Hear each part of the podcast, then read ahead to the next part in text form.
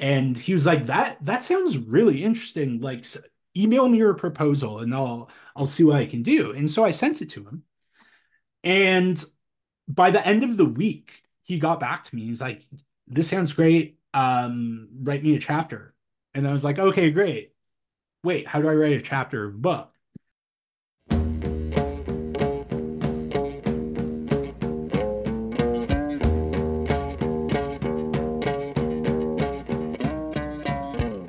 Forgotten Corner podcast would not exist without our listeners.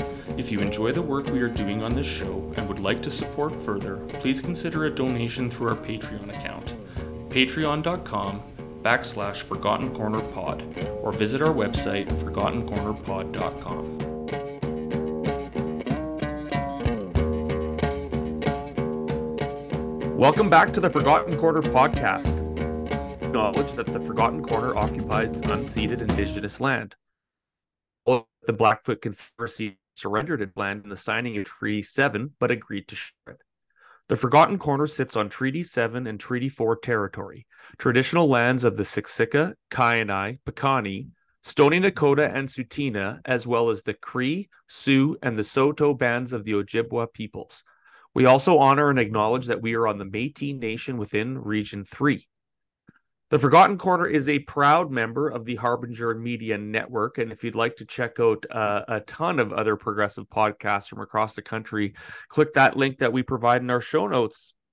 My name is Scott Schmidt. I am uh, generally your co host, but in a weird sort of way, uh, official host of today's episode because host normally, but kind of the guest today, Mr. Jeremy Appel. Mr. Appel, how's it going? Hi, thank you. I, I I don't get any uh fancy introduction. Well, I mean, yeah, I guess I should have fucking we should have done that, eh? Winner are, are of gonna, five Peabody Awards. Are we gonna talk? Am I gonna have to tell you my life story? Um, because starting from first, the beginning, yeah, first absolutely. time as a guest. Yeah. Oh, you and your parents aren't talking though. No, we are now. Oh, you guys are friends again? Okay. Yeah. That's that's big news. Huge if tr- huge if true, you might even say. but how are you, buddy? Uh, well, um, ah, that was bor- it's, good, it's, it's gonna be a boring Super Bowl. I mean, it depends who you're cheering for.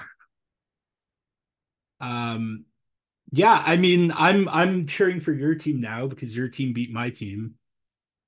So how are you yeah. after that game? That was fucked. Uh, uh, it, I mean, it was a good game, right? Um, you know, 17 points in football is not a whole lot, right? It's like being up 15 points in basketball.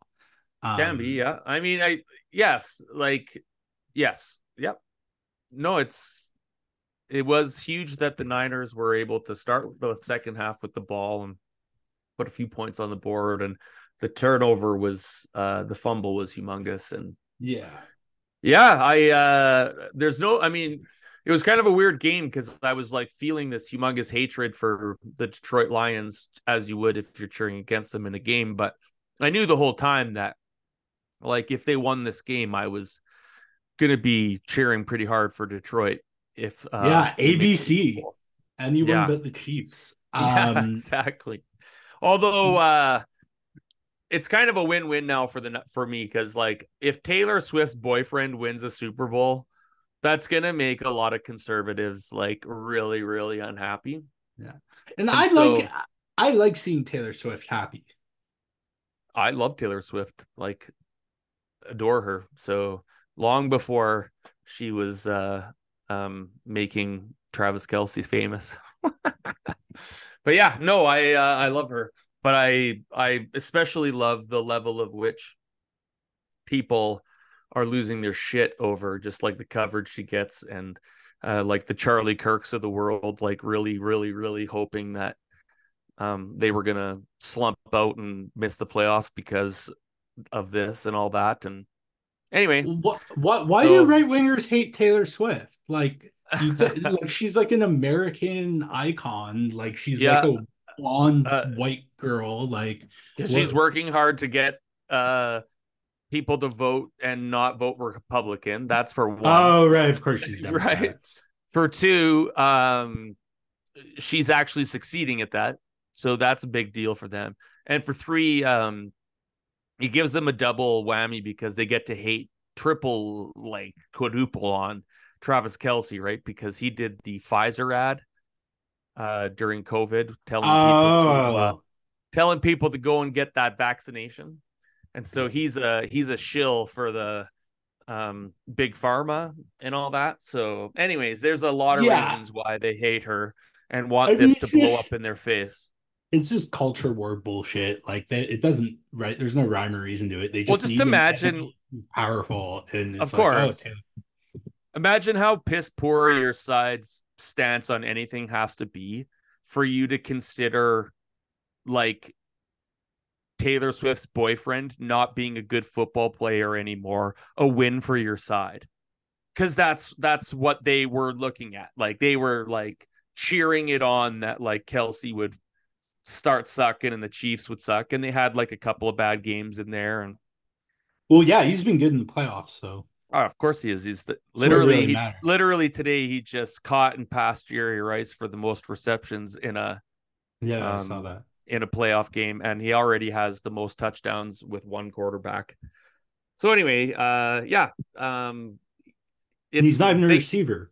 It's kind of rad because it's funny to watch. All like a lot of Swifties are kind of becoming football fans, and um, there's a lot of uh, you know, it's too bad what happened to Colin Kaepernick back in the day, but um, there are some pretty strong personality people in the NFL that can um, affect some change themselves, and the Kelce brothers are are good shit any way you look at it. So, um, What's anyway, Kaepernick that was up yeah. to these days.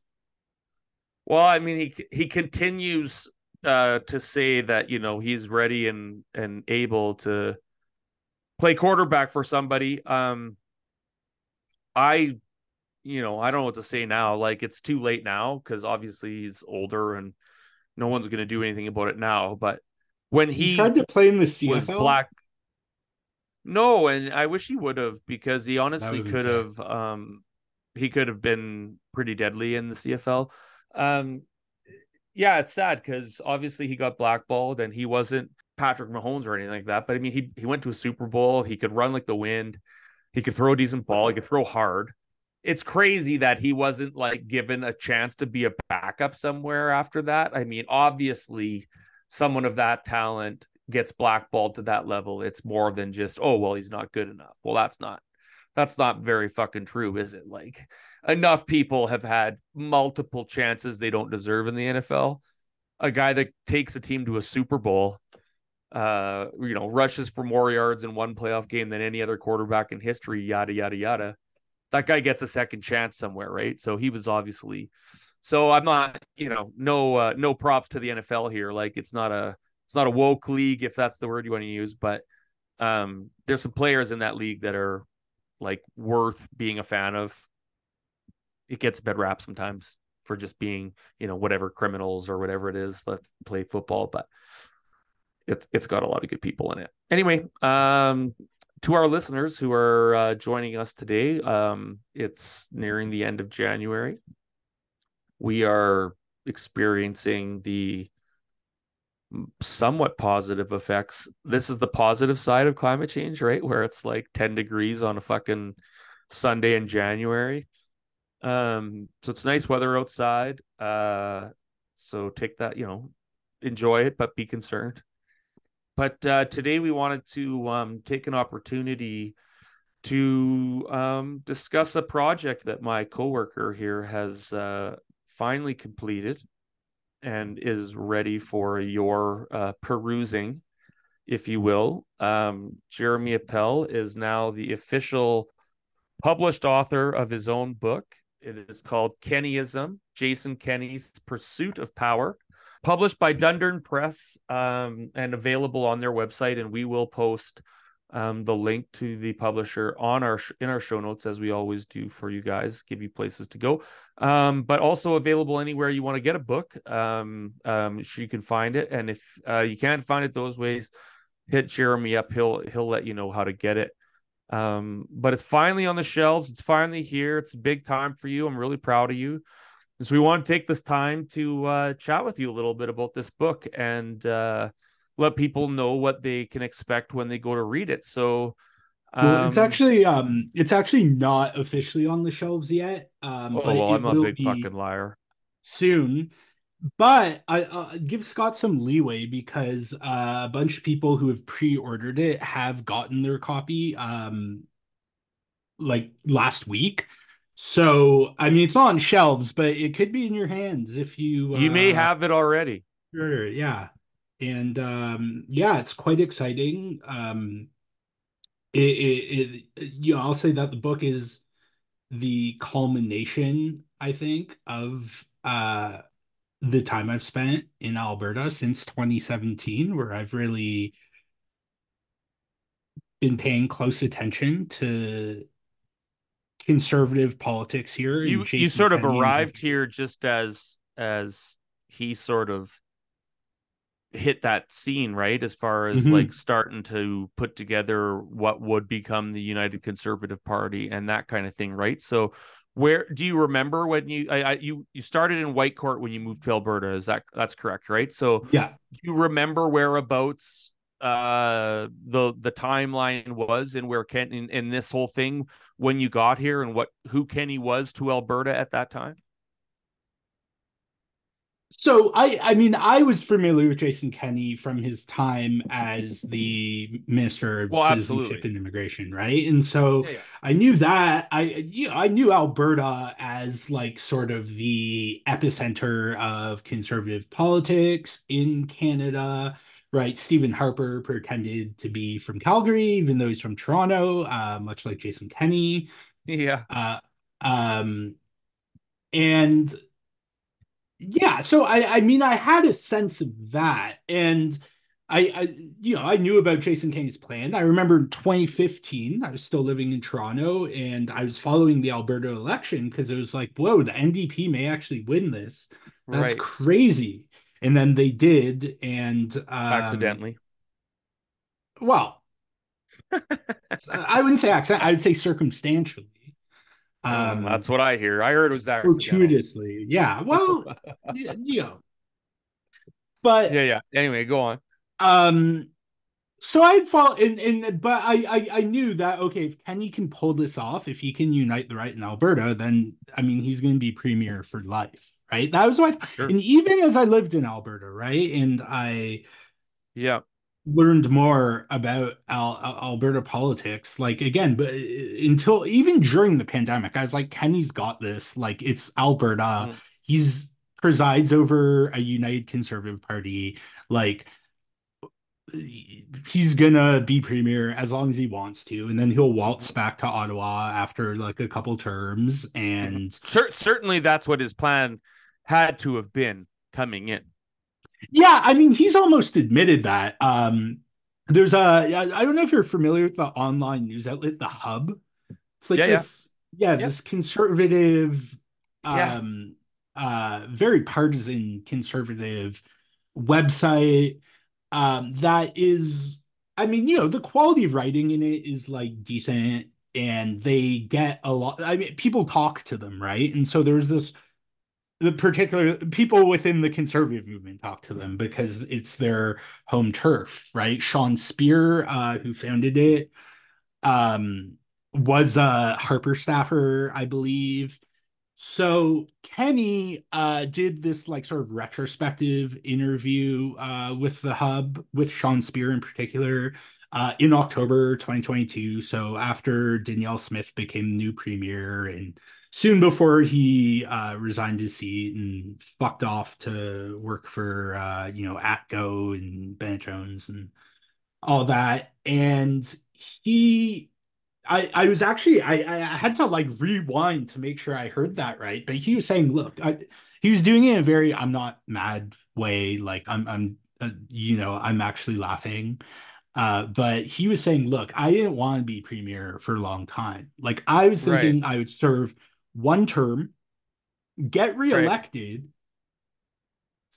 leave halfway through and then leave halfway through the term and and and and allow someone else to sort of finish the term, take, take up, the reins, whatever. Yeah, yeah. exactly. And he didn't say what he wanted to do after that, but I I spoke I spoke with uh, uh, a few people who knew him as a teenager, and they're all like, yeah, he he wanted to be prime minister. Like he he didn't hide that. And like right. Um actually one guy, one guy I spoke to uh remembers it distinctly. He went to he went to this uh, uh St. Michael's University School in Victoria, this like private um um you know, this really posh private school that was like very athletic and and uh, used to be a military like academy back in the day and his parents shipped him off there.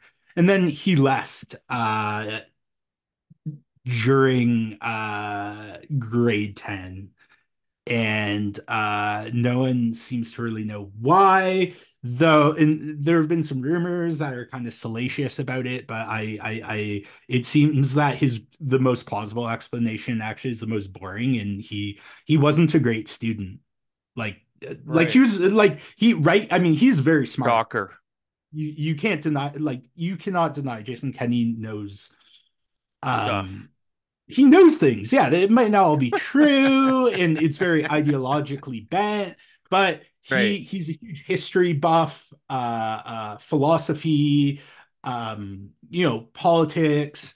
But when it came to like math and science, he just didn't care. Is right? it like and, tunneled tunneled history though? Like, is it like like a yeah, yeah, yeah. Oh, I'm, like, I'm sure. Like yeah, a, yeah he he he he knows a lot about the history he and and how he wants to know it kind of thing. Yeah, yeah, exactly. Like Sir yeah. John A. Macdonald was an amazing person. Right, right, right, right, right. The monarchy, which I think maybe we'll get into uh, in a bit, is like the greatest institution known to mankind.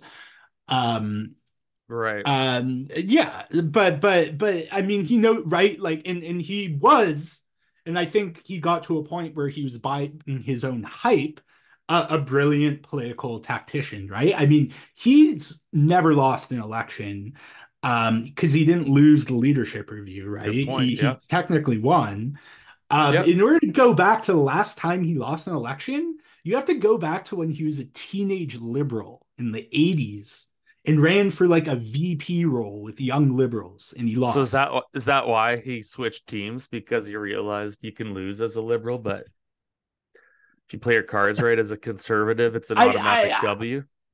I, I mean, it's possible. I I mean, he from what I can tell, he uh was uh deeply religious at the time and socially conservative and at that time, you could be a liberal and be anti-abortion, right? Correct. Yes, and also yeah, anti-gay marriage and whatever. Right. Was, like right, you could absolutely right in the eighties. That wasn't uh, uh that Crazy. wasn't yeah um mutually exclusive with being politically liberal and he but right. he was like a fiscally conservative liberal right he worked he actually worked for a summer for ralph goodale when ralph oh, goodale yeah, was the yeah. leader of the Ralph Goodale was liberals, the uh, yeah.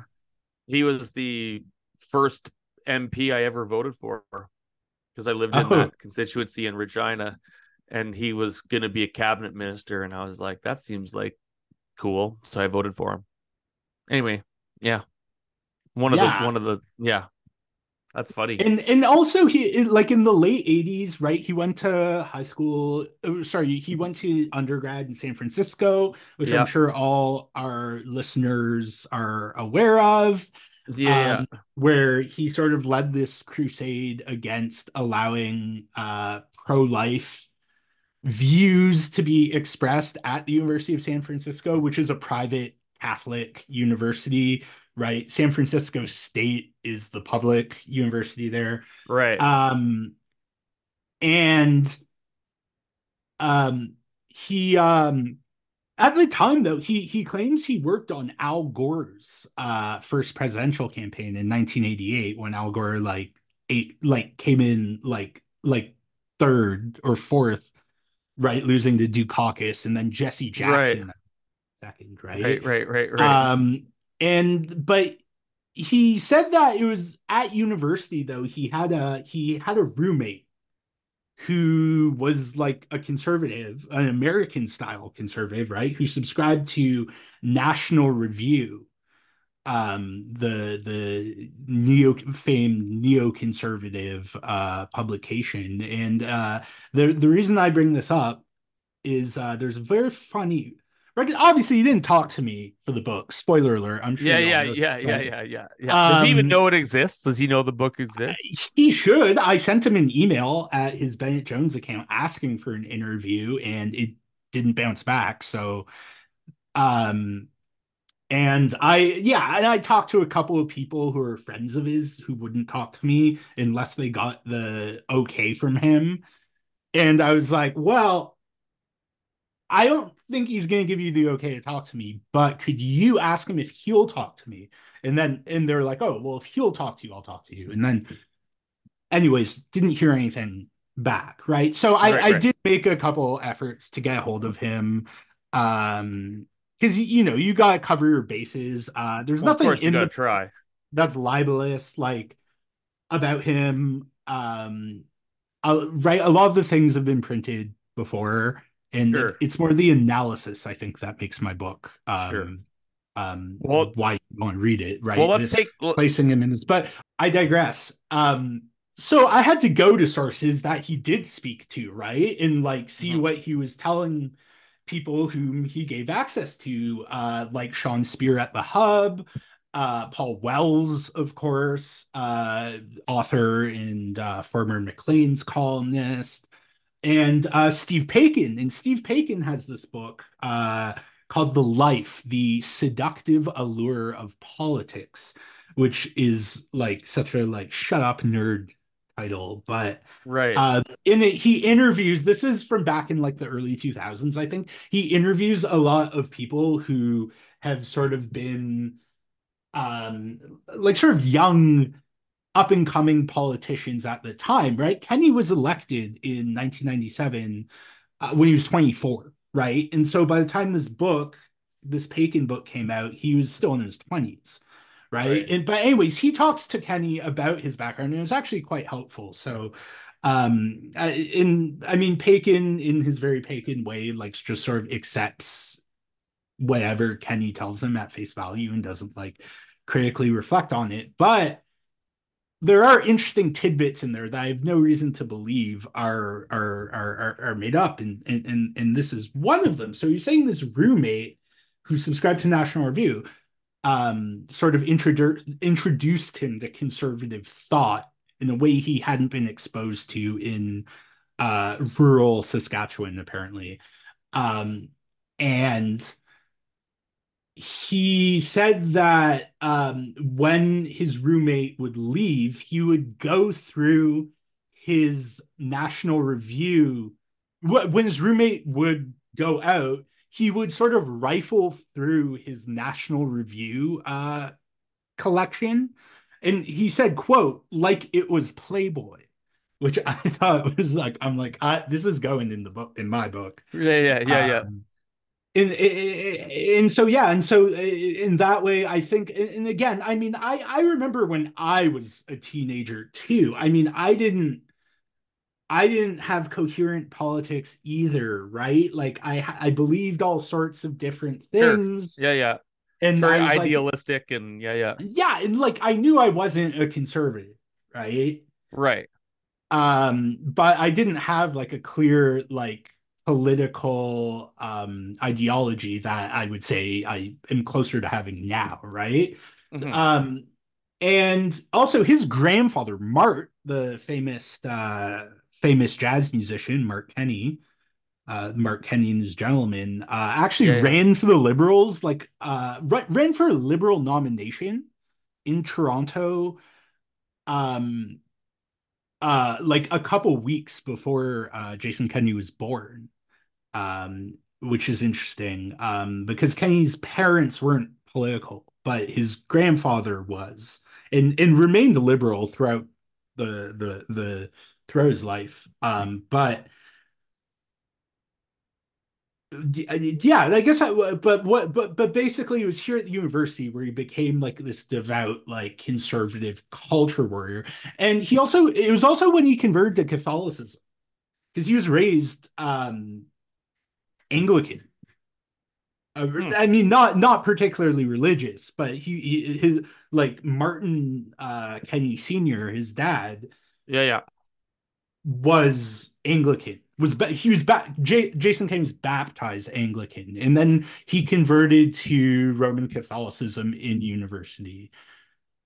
And I think that also played a role in the evolution uh, of his politics, even though, of course, I think Roman Catholics in Canada traditionally vote liberal because of uh, the fact that um, m- most of their leaders have been Catholic, like at least right. culturally, um, be, due to being like French Canadian. But um, okay, so let's back up a little bit. I want to I want to do some linear aspect yeah. of this. So, tell me how. First of all, how did the book come about? Like exactly how like how, who came up with the idea were you approached did you come up with the idea and go to um the publisher like exact how did this come about and when did the idea sort of um come to life so i told myself at the end of 2021 like sort of like new year's eve 2021 it was like i'm not gonna make a resolution because like new year's resolutions are lame but i'm gonna say a goal for myself for the new year in that time right i uh um I was a freelancer. I uh, and I, I, I was also uh, working. Uh, or no, I guess by this point I wasn't working. So I was a freelancer. I had time on my hands, and I was like, you know what? I I'm gonna take the first step towards writing a book. I'm I'm, I'm gonna pr- send out a book proposal. I'm not going to necessarily write a book or get one published, but I'm gonna write a book about something. And I didn't know what. And oh, I remember in the summer, it may have been summer 2020 actually, where Roberta, um, friend of the show, Roberta Lexier, put a bug in my ear about like, oh, you should write a book instead of like getting mad at people on Twitter. And uh, why not both? Well, and and that ended up being what happened. Though I did when I was in the midst of writing the book, I was not on social media a lot because it was all consuming.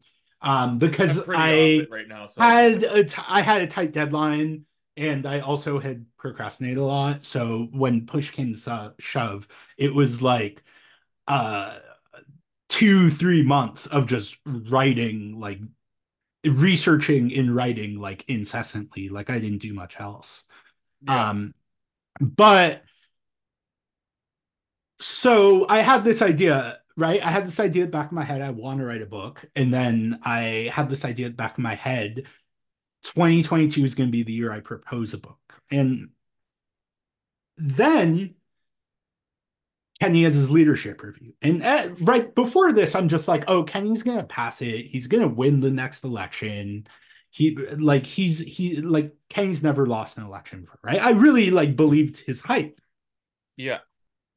In terms of his uh political prowess, of course, not not his ideology, but um then the leadership review results come in and he gets a slim majority 52 51.4 so right, okay. Ran, actually ran down 51. Very slim.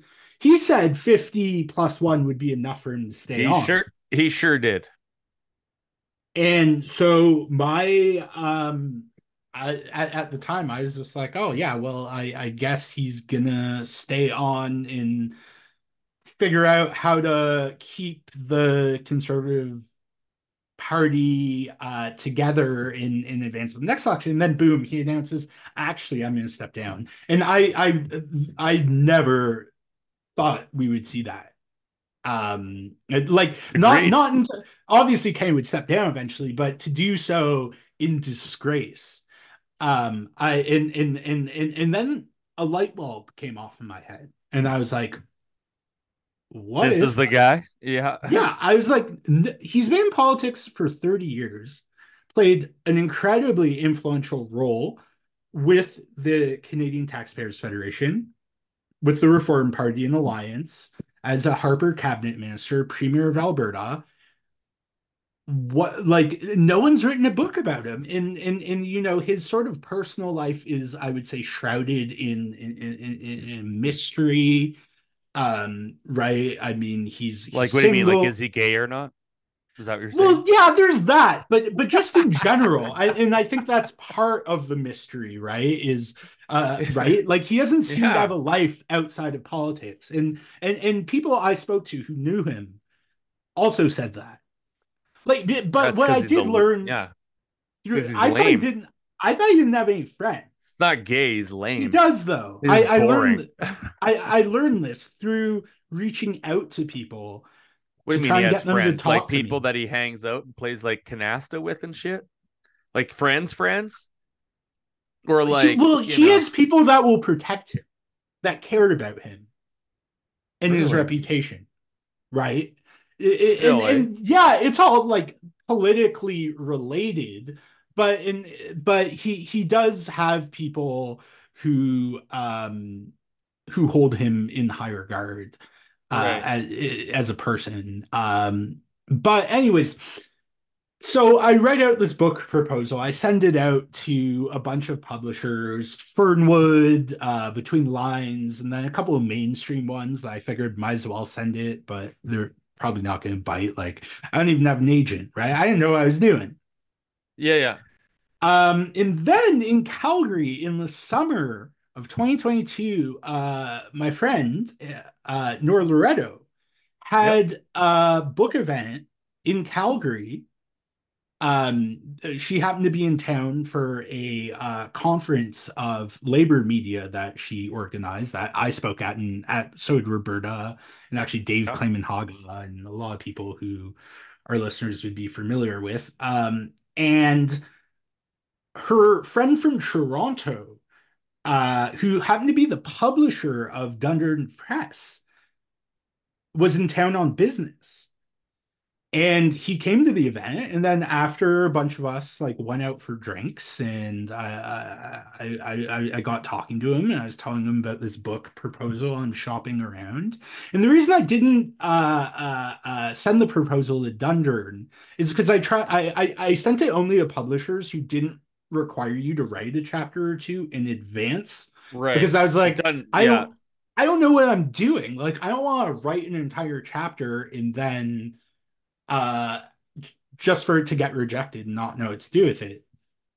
But Kwame uh Fraser is the person's name. Uh and I was talking to him and he was like tell, and I was just telling him the idea of the book. At the time it was very rough, right? Like just talking about sort of the the sort of all the the the destruction Kenney wrought over his 30 years in politics. And, and, oh, throughout time, as I wrote it, my argument became a lot more sophisticated. And and he was like, that that sounds really interesting. Like email me your proposal and I'll I'll see what I can do. And so I sent it to him. And by the end of the week, he got back to me. He's like, this sounds great. Um, write me a chapter. And I was like, okay, great wait, how do I write a chapter of a book? And so he was just like, just write it like I like an essay, right? You have an intro, you have uh body um Yeah, yeah. you have a You're conclusion. you're supporting the argument that is at the Mhm. intro, right? You're you're and you're so and then you're concluding. Yeah. And so by this time, Fernwood had gotten back to me and said they weren't interested because they don't really do like biography. And but they did give me some like constructive criticisms that I think were actually uh, very helpful uh, in the long term. Uh, same with University of Alberta Press. They're like, this isn't really an academic um, work which is what we publish, but this is like really interesting, and here are some ways I think you could make it better. And and all all those really um really did I think help me strengthen um the book.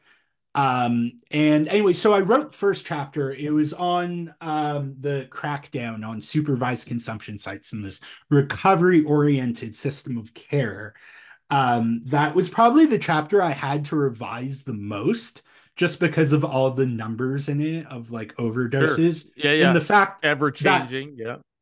Yeah, and also the key role that this aspect of Kenney's legacy played in Danielle Smith, how she's really taken it to its logical conclusion and, yep. and is probably going to pass law that's like, yeah, we're going to lock up people and force them into recovery and and, and how Poilievre wouldn't shut fuck up about how this is great. See, rather than giving people free drugs like they're doing in BC, um, this this recovery first approach is working. It's cutting overdoses in half. And of course, he was looking at like three month period where overdoses had reduced. Since then, of course, it's gone up way, way skyrocketed. Right. Yeah, absolutely. Yeah, yeah. 2023 yeah, yeah. was. I mean, we don't have the full data yet, but it was record breaking though. It was on track to be anyway. the the yeah, worst. Yeah. yeah, everywhere. In southern Alberta in particular. And yes, Medicine Hat, but also, of course, Lethbridge. Um, where they have no supervised consumption site anymore, and yeah, well, they have like a, a shitty mobile. They have a van or whatever. Yeah, yeah, yeah not really. The, yeah, let's. Uh, but I, which I mean, you put that in medicine hat and it would save a lot of lives. But in in in, in Lethbridge, when they had a, a massive, yeah, you go backwards. Yeah, so I didn't I didn't write the book in order at all. I think for the next book, if I write another book, and I probably will, is just I can tell you writing a book is not a pleasant experience. It's not enjoyable. Um, it, it, doesn't feel good, but once you're done, it does. And, and and and now that we're at this point, I do feel uh, very proud and accomplished. Um, but but it's a lot to bite off and chew. Is what you're saying? It is a lot. It's a lot of a lot of words, especially. I mean, especially coming from the newspaper world. I mean, now yeah, yeah. you're supposed to be tight and short and sus- yeah. succinct, and that's the it. Yeah, yeah, yeah. But a book, it's like, tell me more. Um, t- yeah, yeah. Let's and I more was, backstory. I, I, remember Nora was giving me pointers, and she was like, because she's written a few books, right? And she, yeah. she's just like, no, no, no, it's not like journalism. Like you have to actually like you're not just telling people facts you're like constructing a narrative to like weave those facts into and and um um but uh yeah and anyway but anyways Poilievre's been very quiet about alberta's uh, recovery oriented system of care uh, as of late um, but that required a lot of updates to the chapter like i, I kind of that that was one critique kwame had of it when he got it he was like this is great but you would want to he's like you just need a section at the end to like sort of tie it into your broader um argument right? And uh, then, anyways, uh, he offered me a book deal, um, which was really exciting. Signed it, and then I got cracking on it and talked to a bunch of people on background to start.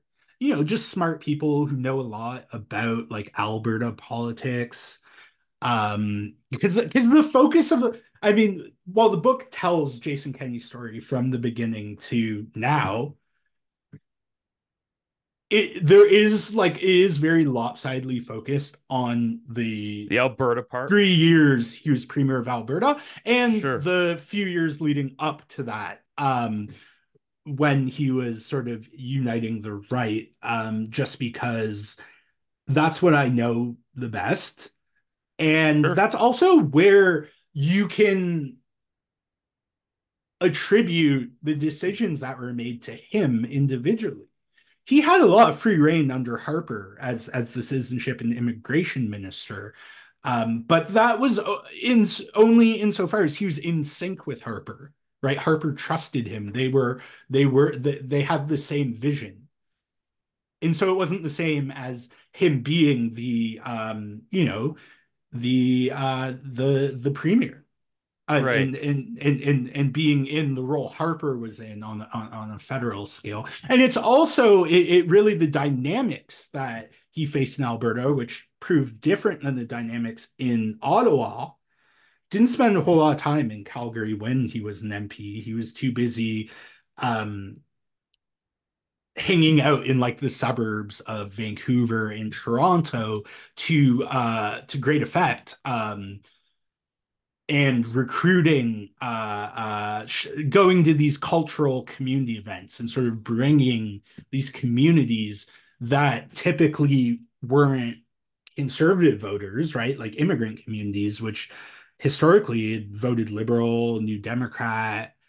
Um, but Kenney uh, set out to change that because he astutely noted that there are very conservative elements within uh, immigrant community, and not just immigrants, other ethno-cultural communities, right? That could be brought into the conservative fold if we just made an effort to engage with them. And and that and that's why um harper won his majority government in 2011 i mean that i think is one of Kenney's uh biggest accomplishments? Yeah. yeah yeah that's that's crazy like so when you sign the book deal so how long um how long start to finish did it take to put this thing together? I believe I signed the contract November 2022 and they um they won the book by the end of March. Wow. Which is a very is a tight timeline and it was made tighter by the fact that I really didn't get down to business until the new year. Right. Um just you know, as a freelancer, I had so many other things to do, things sure. on my plate. Yeah, your time. I also again wanted to think about how I wanted Where to, to approach it. Yeah, yeah. I mean, part of a book proposal is you give them like a tentative, like uh table of contents that's annotated. So you tell them I'm going to talk about this in this chapter, this and that chapter. And so they know that there's it's a you have a structure in mind i i departed a, a bit from it but it was mostly intact um i i had to add a couple chapters took out one took out a couple um and because i realized that those things would fit elsewhere in other chapters and um um and so yeah it, it, it was it was a tight timeline. But yeah, so I so wrote it. deadline. I did. I I mean, I asked for a week extension, which is fine. Like a week in a, in the book publishing interest. It, it that's nothing. In the yeah. book public in the book publishing business is not a lot.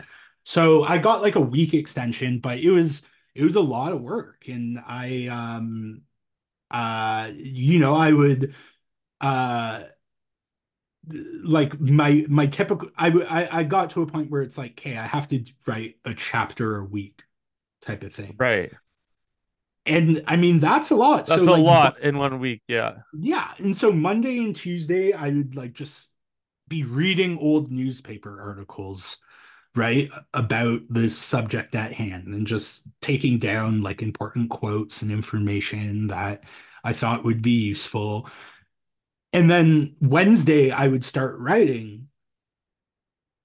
But then as I was writing, I would be like, wait a minute, whatever happened with that thing that I, I mentioned? So then I would have to go back to researching. So, like the researching and writing, like ideally, you would want to do all the research before you get down to writing. But I found myself often having to do them at the same time. Sure. Um, which makes sense because, again, you have all this information and then when you're trying to put it out in this cohesive narrative it's like okay then what happened?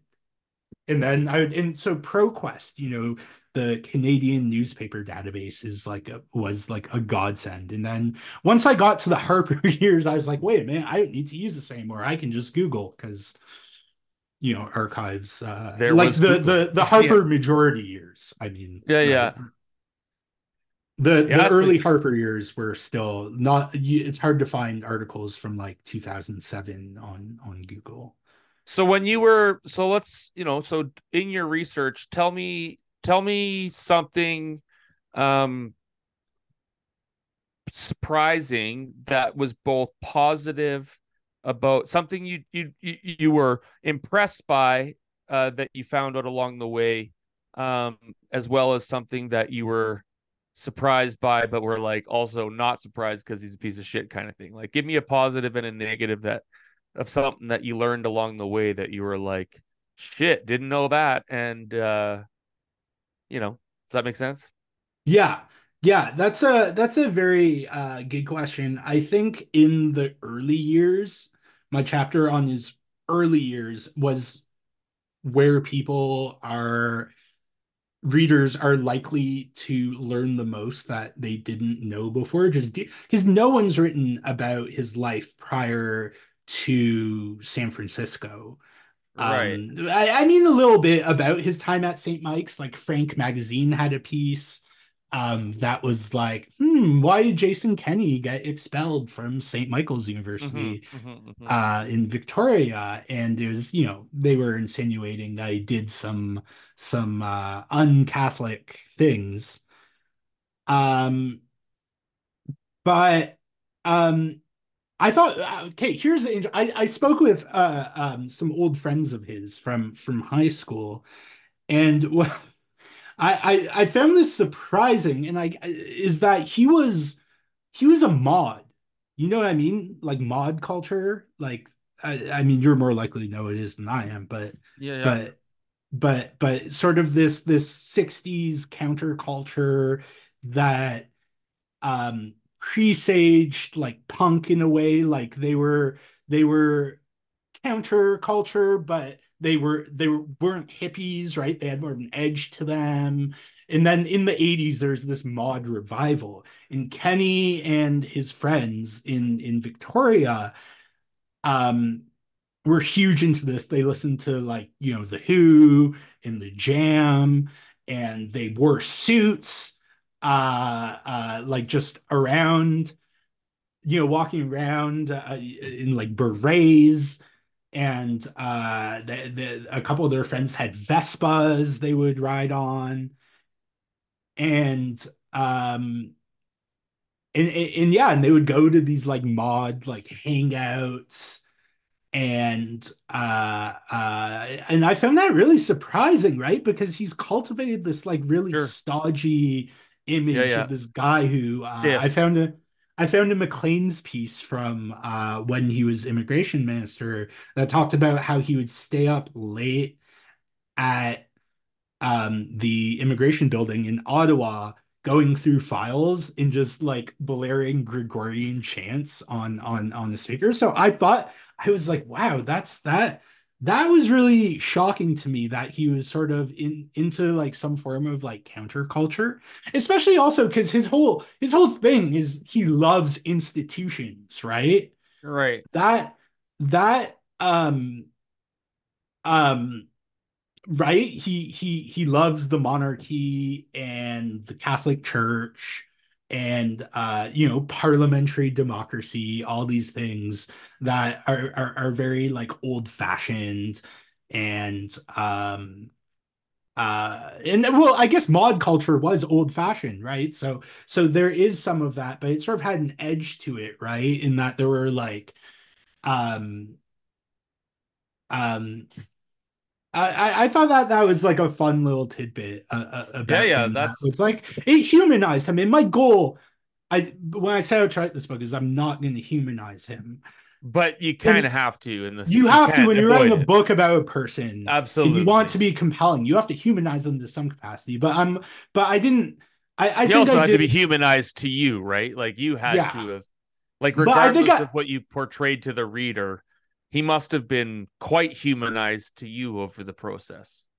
yeah, yeah, and and um, So, so would you say, did your opinion, like obviously you had a uh negative opinion about the man's politics and his track record and the wake of of of you know what he's done um but you know without you know i don't know if it's fair to say that you could you know gain a respect for him or or what have you or whatever it is but obviously you would know a lot more about him now than you did before you started. Was there any ele- element of that where, as you're humanizing him, you're like, ah, fuck, I kind of see why he was like how he was, or, or you know, uh, at least sort of understand the paths that he took, that kind of thing?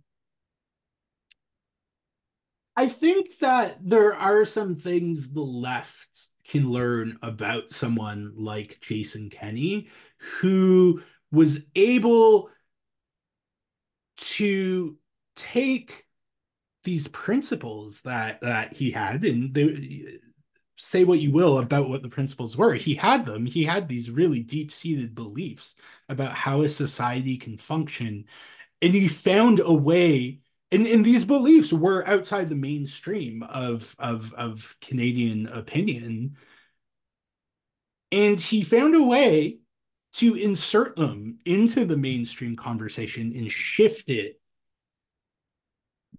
rightwards right? And i think there's there's a lesson for the left in there about how to take your principles and be pragmatic with them and sort of strategize about how you can broaden your appeal now that's easier than said than done because the, the, the Kenney was helped along the way with a sympathetic media, with powerful uh, conservative interests. Yep. That the left doesn't have access to. But I do think in that way, what Jason Kenney accomplished because I, I think right even though uh you know he flamed out he he he he certainly did alter or at least play a role in altering Canada's and Alberta's political landscape um in a way that few others well, have course. Over the the past 30 years I mean obviously Harper and Mike Harris and arguably Ralph Klein did I mean he pretty uh, much went everything for Kenney as far as the Alberta experiment, for lack of a better term, everything went exactly as planned until there was a, a pandemic, right? Like right, and then he, the he was doing it exactly like we thought. He thought, yeah, and so once once he was being, see, that was the problem. Is like no no progressives were ever going to be able to get in his way. But once you had uh, ext- radical conservatives um, and against him, they they were able to obviously upend him.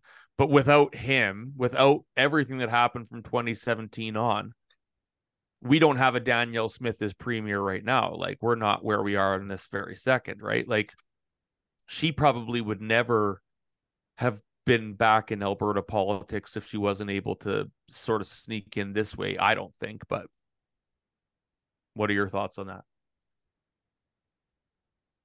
Yeah, so I actually didn't I didn't answer the second part of of, of your question when you were telling me uh, about something surprising that I Oh yeah, so the so the negative was, thing now?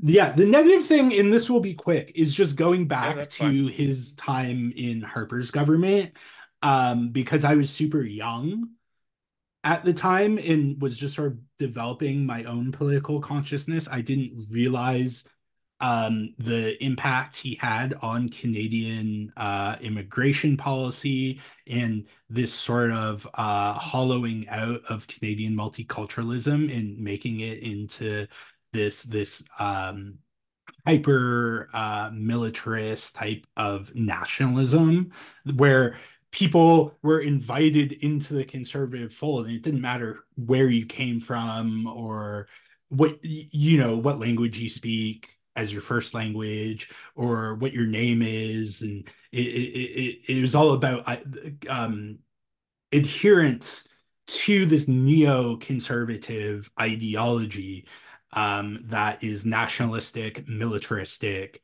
and uh, has a law and order um, bent towards uh, criminal justice issues, and of course the the the sort of uh, economic component of that, like in small taxes and and and trying to you know downsize government.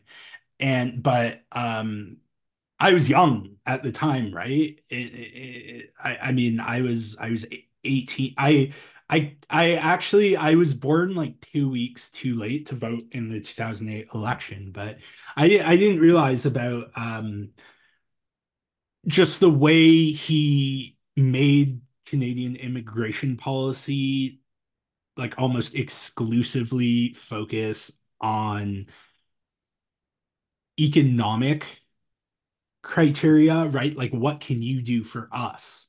Right? right. And that he opened up immigration towards people of a certain uh, uh, status, right? That immigration became less about you know letting in hardworking immigrants uh, to from like disadvantaged communities to build themselves up in Canada and it came more about like okay um we need people in in, in these jobs. Um if you're a student that's great. We'll fast track you permanent residency right? If you're in these um positions we can but if you're seeking asylum and you're not from a country that we want to vilify then we're going to make it easier to kick you out and and are, are going to pursue that aggressively. And and uh you know jack layton i think he he called jason kenney the minister of uh of uh censorship and deportation. Um and and, and that really um um, fits well.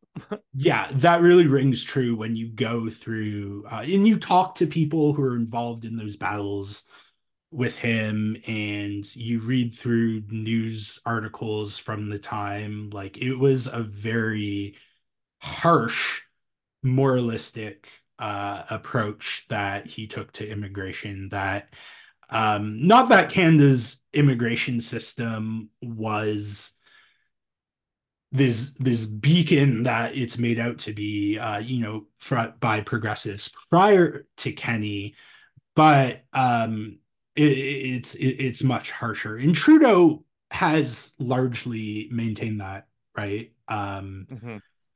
uh, the the worst aspects of it, the most egregious aspects that were struck down by the Supreme Court, Trudeau reversed. So he asylum seekers have health care again, provide like full health care provided for them, which Kenney took away. And Kenney also created this two tiered uh, asylum uh, system in which um, if you were from this list of countries he drafted of like mostly European countries and friendly ally and, and, and allies, if you wanted to seek asylum uh, and claim you were facing persecution, you'd have like one chance to make your case before the IRB. And if it got rejected, you could appeal it to the federal to in, in court, but not at the IRB, like every other asylum seeker has a right to and you have to leave immediately. And so some countries that were included in this were Mexico, where I, I mean people wow. were getting deported to their death at the hands of like drug cartels, and uh, Hungary in, in in Czechia, where Roma people were being targeted by like a growing far right there. And it was just like you get one chance and if you lose it, tough shit. I mean, Kenney actually paid. I don't know if you remember this, but Kenney bought a billboard in this town in Hungary that is predominantly Roma, telling people that if you want to come to Canada, you better make sure you have a good case because we will deport you right away if you get rejected. And uh, um, and and so he was doing that wow. while at the same time uh putting uh calling on uh people in silicon valley in the us uh, many of who were from india that if you're having problems with your visa in the us come to canada we want tech workers right and and i think that contrast really um isn't something I the, I I really the cutthroatness of it. Yeah, like the yeah sort of cruelty of it. Just like unless you have something to offer that I can tangibly say I need, then go fuck yourself and you're on your own kind of thing and we'll be cruel about it if we have to. Yeah, that's yeah. quite uh that's quite a thing. Uh so while we're you know before we run out of time here, just I want to talk about the Alberta side of because I know that was a big part of your book and um I, I guess just sort of start with you know uh what did you learn along the way about about this what he what, what the process was because you you know i was there with you um yeah you're it. you're in the book Spoiler. oh sweet sweet you're actually in the book twice what? Well one is something you wrote that i i i i, I cited and not just in a footnote like i said scott schmidt blah, blah blah. And then another is is you're in it with me. There's a scene oh, on election night 2019 right right right right. Uh, yeah. yeah. But uh so, in the I mean, medicine quite, hat news newsroom oh i'm excited for that. But i mean it was quite a process right? Like from 2017 on from when he announced like as we watched it we were like well there, there's your next premier like we could feel like it was like an automatic but um just as you were going through sort of um the everyday of it all um, what what kind of eye opening things um, were you able to sort of find along the way that those of us that watched it were, you know, not quite as privy to?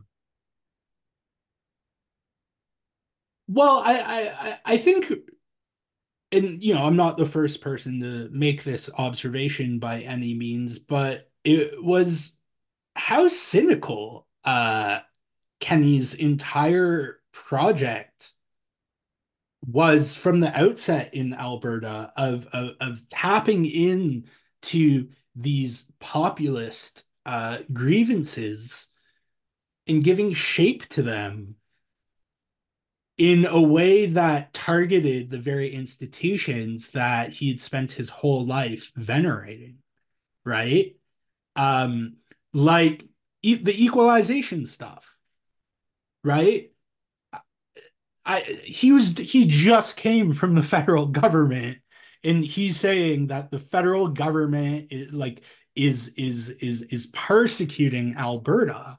And this is very early into Trudeau's yeah, tenure yeah. too, right? Like he and and um in that yeah, in that it's being that we're being treated unfairly. No, I'm not a separatist, but a lot of people are, and I can see where they're coming from. Yeah, yeah, he, right he really amplified those those grievances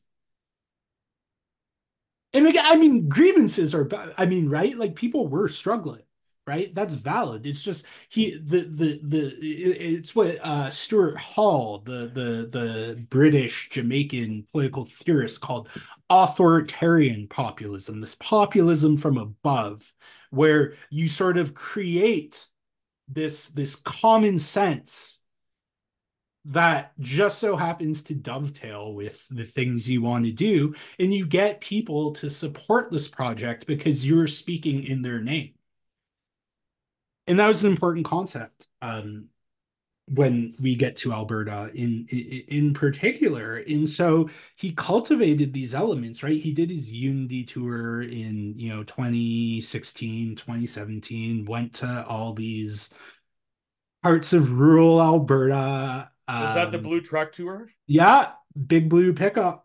Yeah. And he supposedly stayed with supporters in all these towns, like crashed on their couches. That's what he claimed to have done.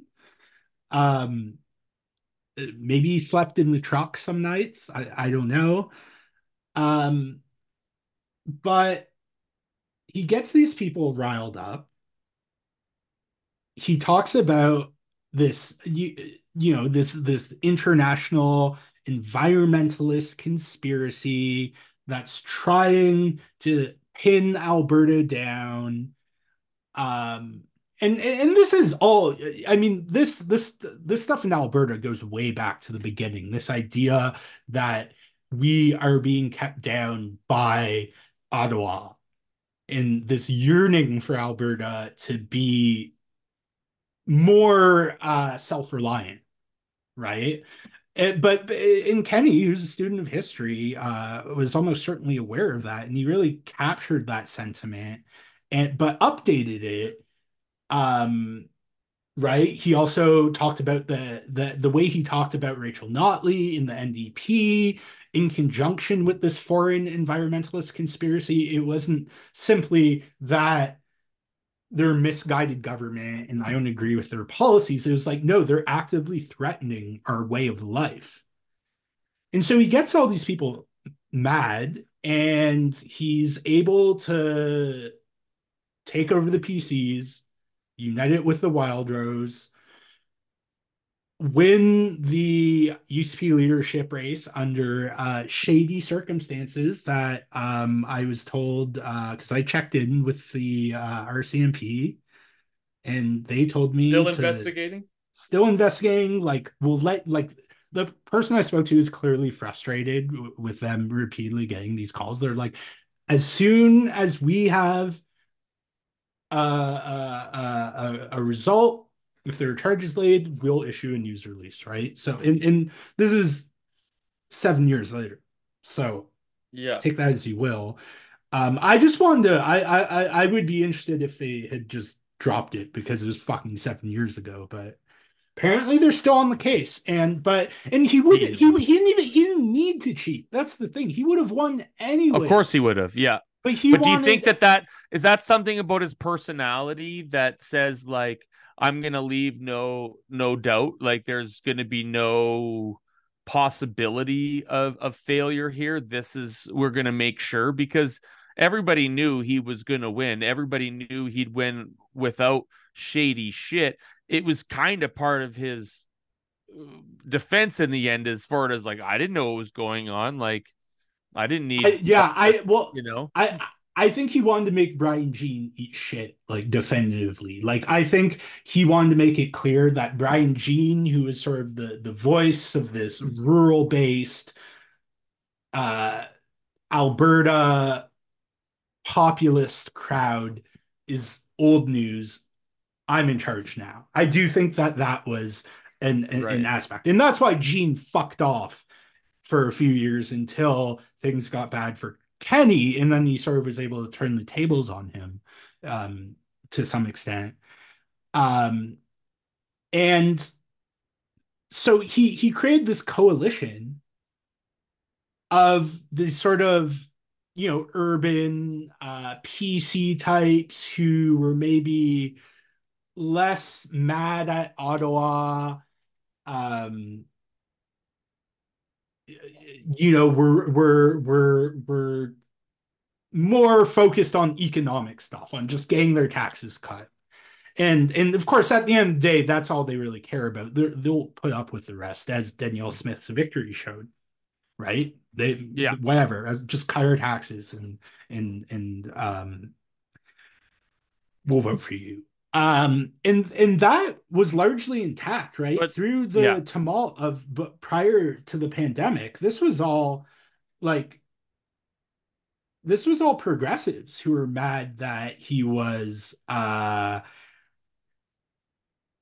that he was going after environmentalists that he was cutting corporate taxes and um shrinking the public sector that he was going after the curriculum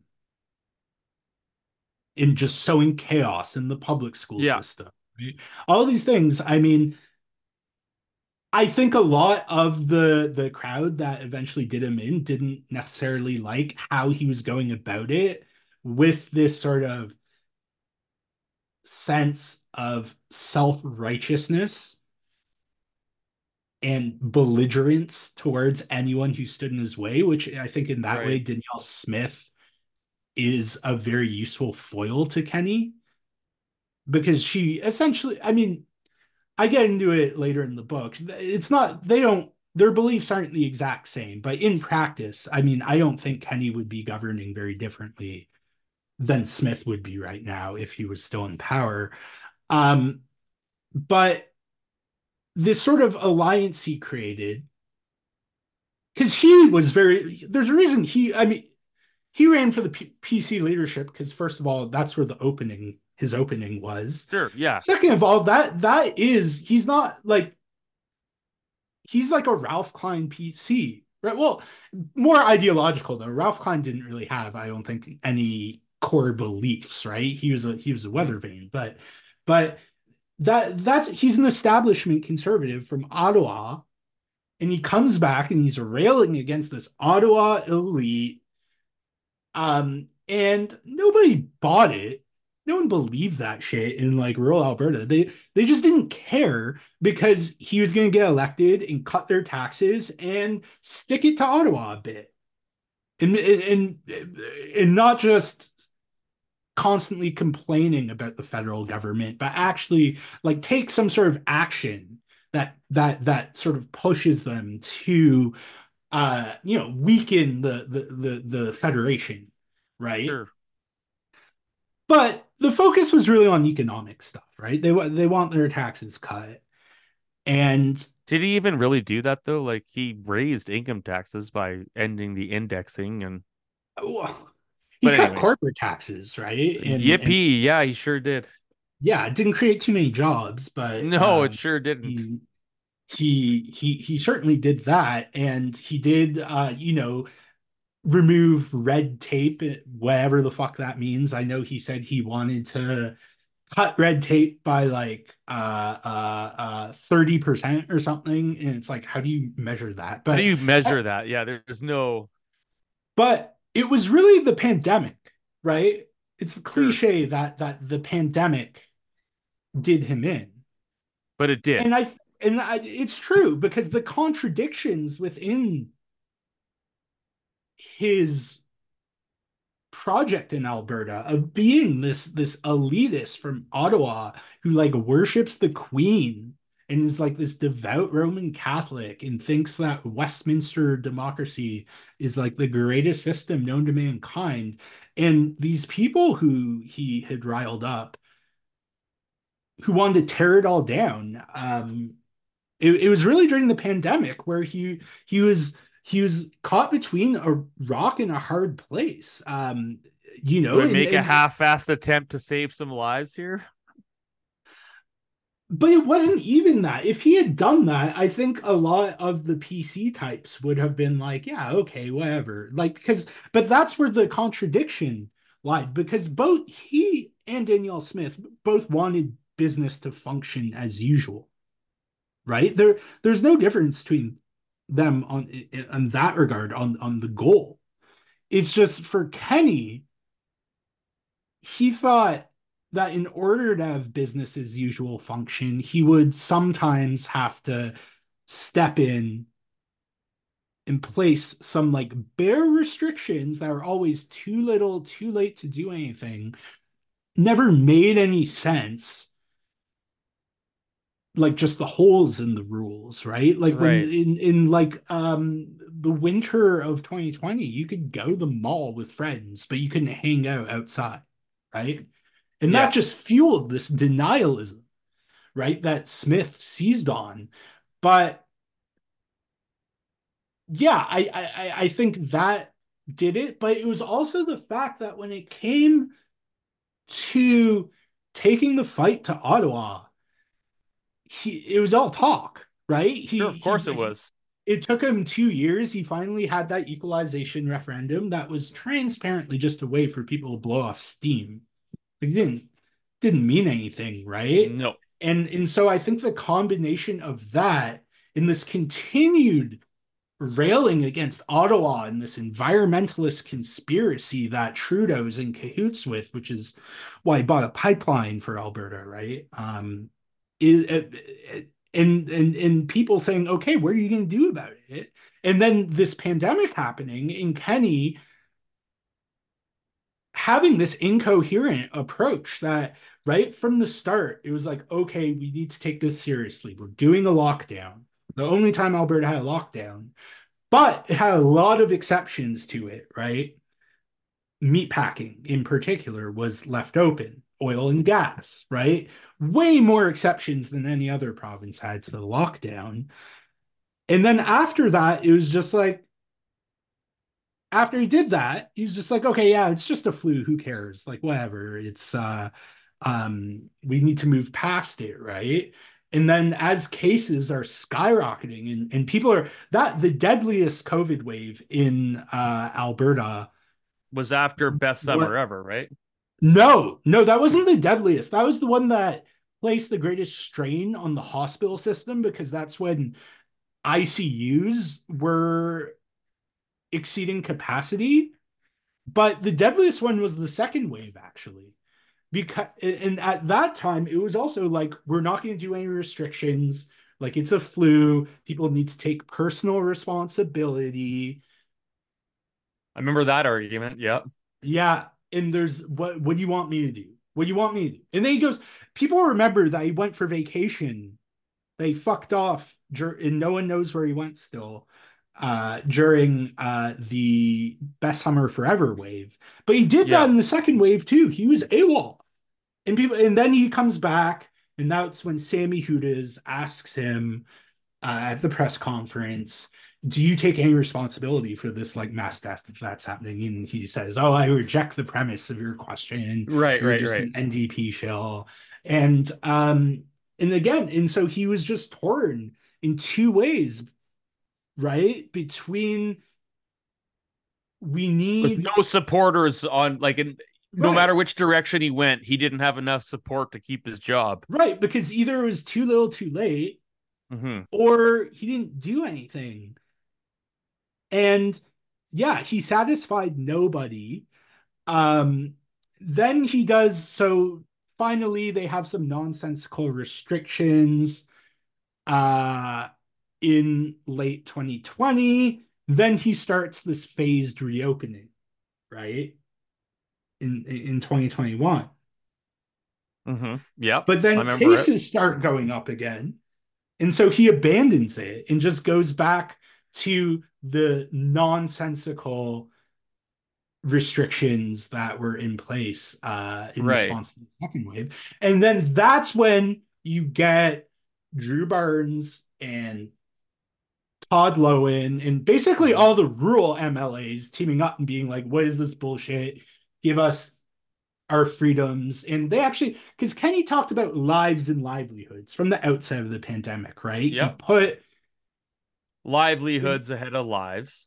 Yes, ultimately he did, but even rhetorically, it puts people's lives on par with like profits, right? Yeah, yeah. Now, the rejoinder to that, if if you read the letter from Loewen and Barnes and and and and, and all those people, they talked about livelihoods in freedoms. Lives wasn't even part of the equation. Is our livelihoods and freedoms. And right, Drew Barnes said that the restrictions were just as deadly as as the virus. Absolutely, and, the suicide crisis in Medicine Hat was all lockdown related, if you ask Drew.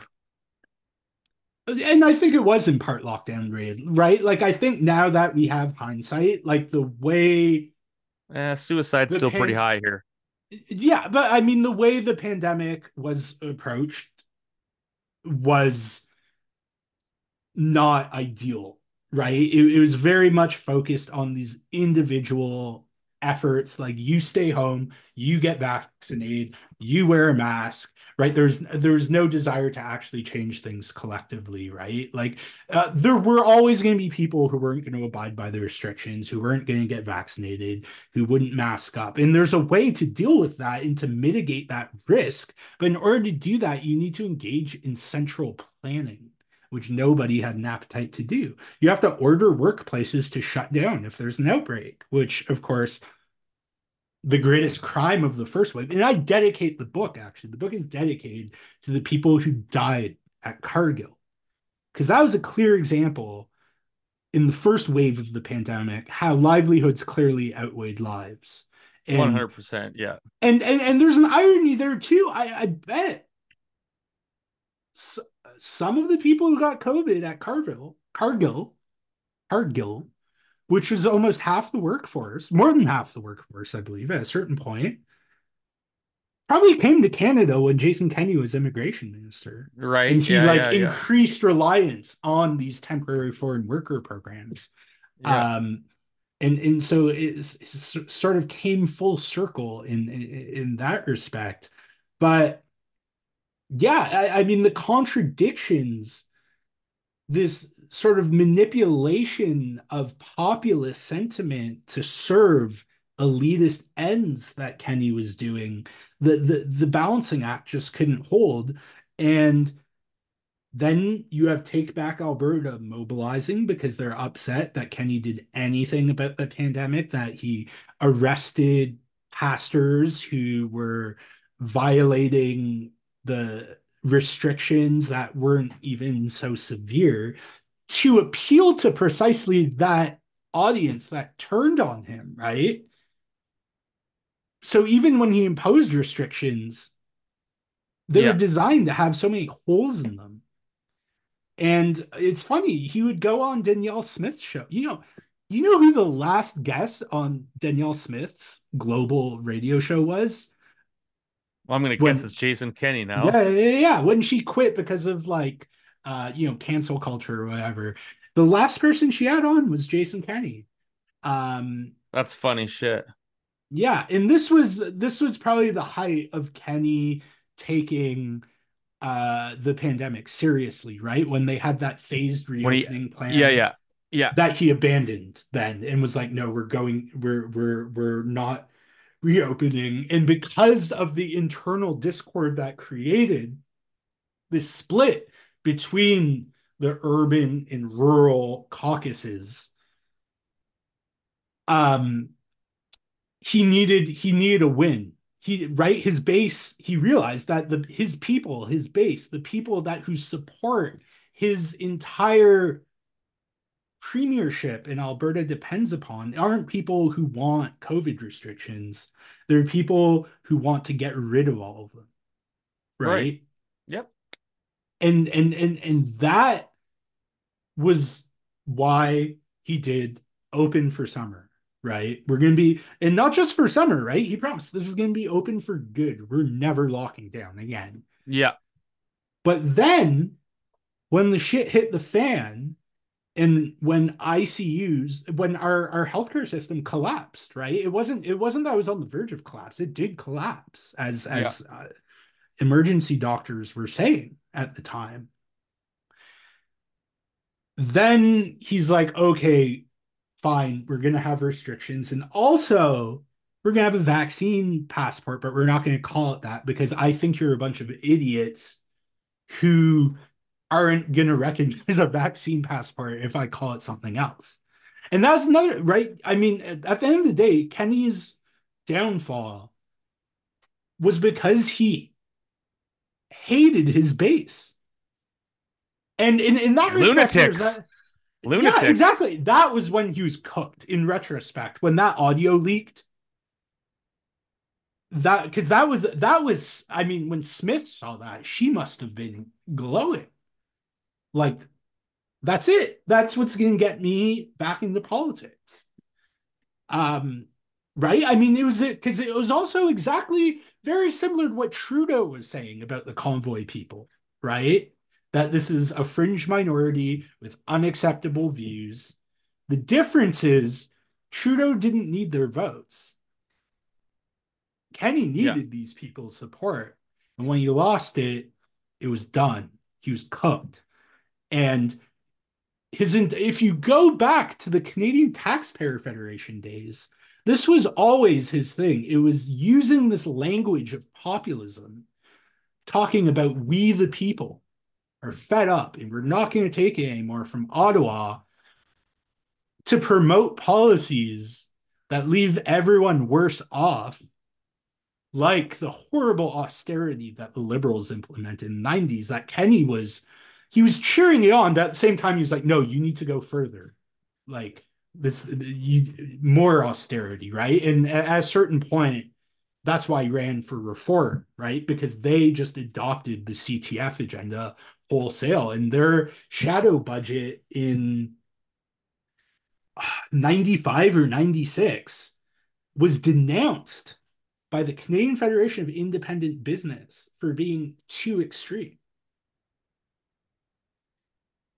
And so Yeah, well- that that but that was how it but so with Kenney also there's this sort of neoliberal economics right that I think all our listeners know about, right? Just removing the state's function from anything but law enforcement essentially and just leaving it to not for profits or for profit corporations to carry out functions of the state that's one aspect of of, of sort of Kenneyism. The another is neo the neoconservative um, moralism, where actually the state does have an important role to play in law enforcement in his earlier years. And in some ways, when he was premier of Alberta, like with the gay straight alliance stuff, in promoting traditional values, in um, making people patriotic. I mean, I didn't even talk about his citizenship guide that he rewrote, which he made into, first of all, it made it harder to become a citizen because it was a lot more it was a, a, lot more ideological the guide right it, it talked about mm-hmm. the greatness of like the monarchy and our institutions and all all, all these things so it was it, it was harder i think for people especially whose first language isn't english to learn um, but it also uh, created this sense of patriotism and, and, and, nationalism that is a key part of neoconservatism. So there's a contradiction there. And I think the way he melded them together, because most people don't like the, yeah, if you're poor, fuck you, like join the military because that's the only institution we're going to fund properly or the police is through populism, right? Mm-hmm. Saying that the people demand this. Right. And seizing upon legitimate grievances that are created by neoliberalism. Yeah. To say, no, no, no, we haven't gone far enough. That's the problem. Yeah, I mean it's and, and that's that's Kenneyism for you for you um essentially. And and and it was the the the hollowness of his populism was the problem at the end of the day. Um because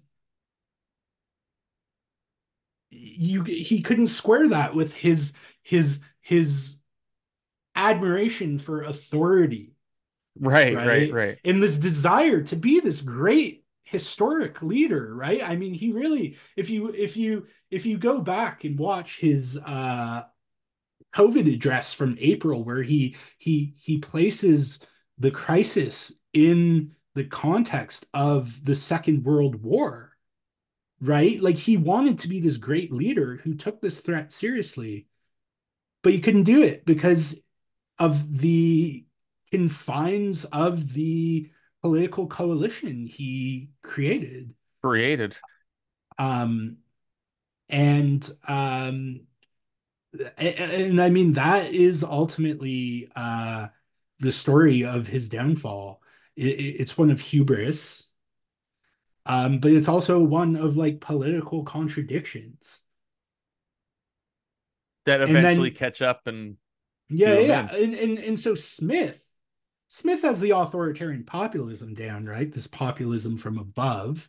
She's a neoliberal ideologue, but she's not this like she she does she doesn't have this neoconservative uh love of institutions and the established order that Kenney had. And I think that's what made it easier for her to reemerge and say, I'm actually going to be your champion. I believe the things Kenney said about how COVID's not that serious, that it, like it's a understandable why people would want to separate, right? I am your authentic voice.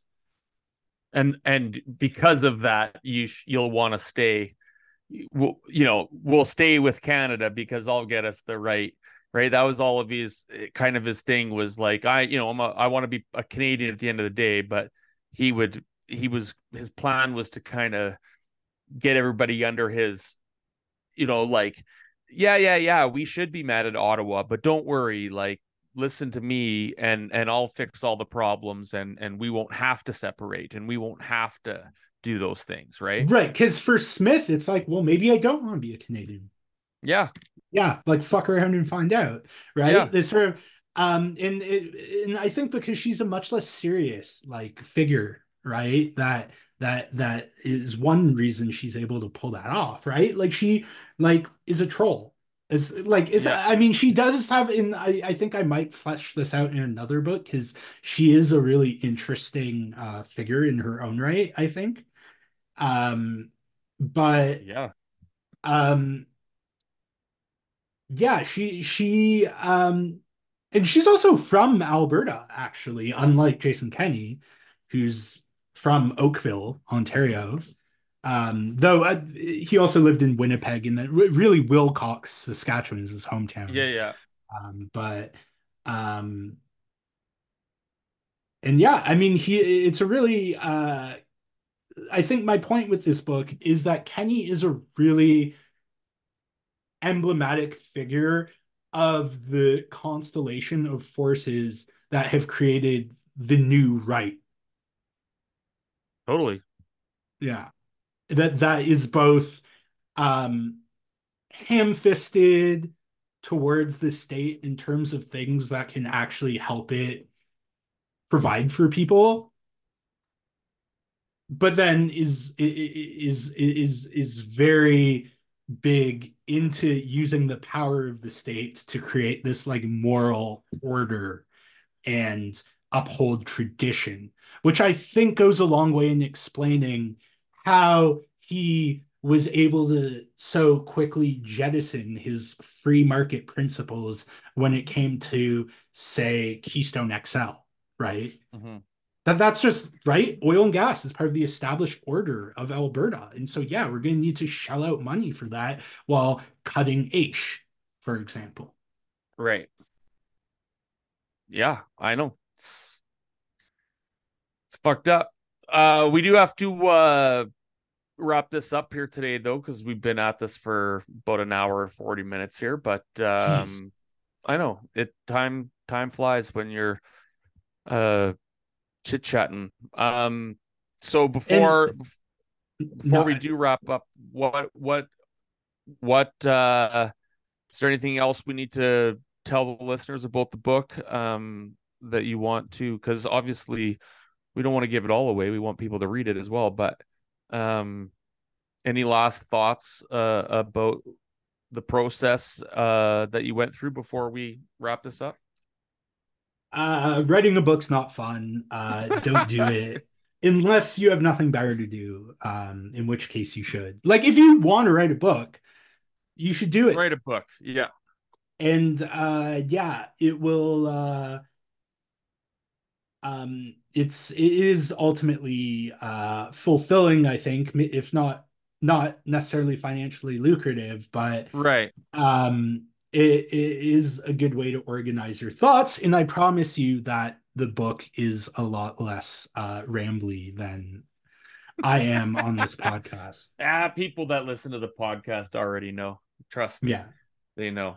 Um, anyway uh well right on well listen like i can't wait to read it myself and uh i'll i'll even pay for it because you know i don't want you to you know you're not you're you're not rich enough to like have to just give books away to people yet you know yeah no i because I, I, got three copies so that's one for me my partner and my even my brother is gonna have to buy his own copy so yeah yeah, uh, yeah. um i hear you so I hear you. But yeah, no, I'll buy it. That's fine. We'll all buy it. Everybody just don't buy, buy it book. from don't buy it from Indigo. Yeah, fuck them. Fucking like corporate. get on Amazon if anything. That's right. Um, if you have to, because in Medicine Hat you don't have like an independent bookstore where you can like buy new books, right? Uh, no, I don't think so. Yeah, go to Amazon if you have to. Give some money to Jeff Bezos, but um, but yeah, it was nice to chat with you about it, and uh, I do look forward to reading it, uh, especially the parts where my name appears, um, and the chapter that I've yeah, already. You read. can go the index. Yeah, yeah, that's right. Yeah, Yeah, You're in the in, there's an index entry for you. So Yeah, sweet. I love it. Well, uh, even even without me, you guys should go read this book. But um, thanks for sitting here and and listening to us again. Um, we're definitely trying to do more episodes this year, so we're hopefully we'll even be back next week with another one. Right, Jeremy? uh here's hoping. Yeah, I got Yeah, you yeah. uh Yeah, you got a you got a with possibility our, on the go. uh, our potential guest this week. All right, buddy. Well, listen, um, it's the time in our show where we thank those of our guests, our patrons who go way above and beyond those uh, what we could hope for. So to Farah Chaudhry, Chris Sturwold, Dave Baumiller, Darius Beauregard, our anonymous ones we can't mention, and to everyone else, um, we really appreciate everything you guys do to keep the show going. Um, yeah, we'll be back next week. So we'll see you guys then. Take care. Bye bye. Bye.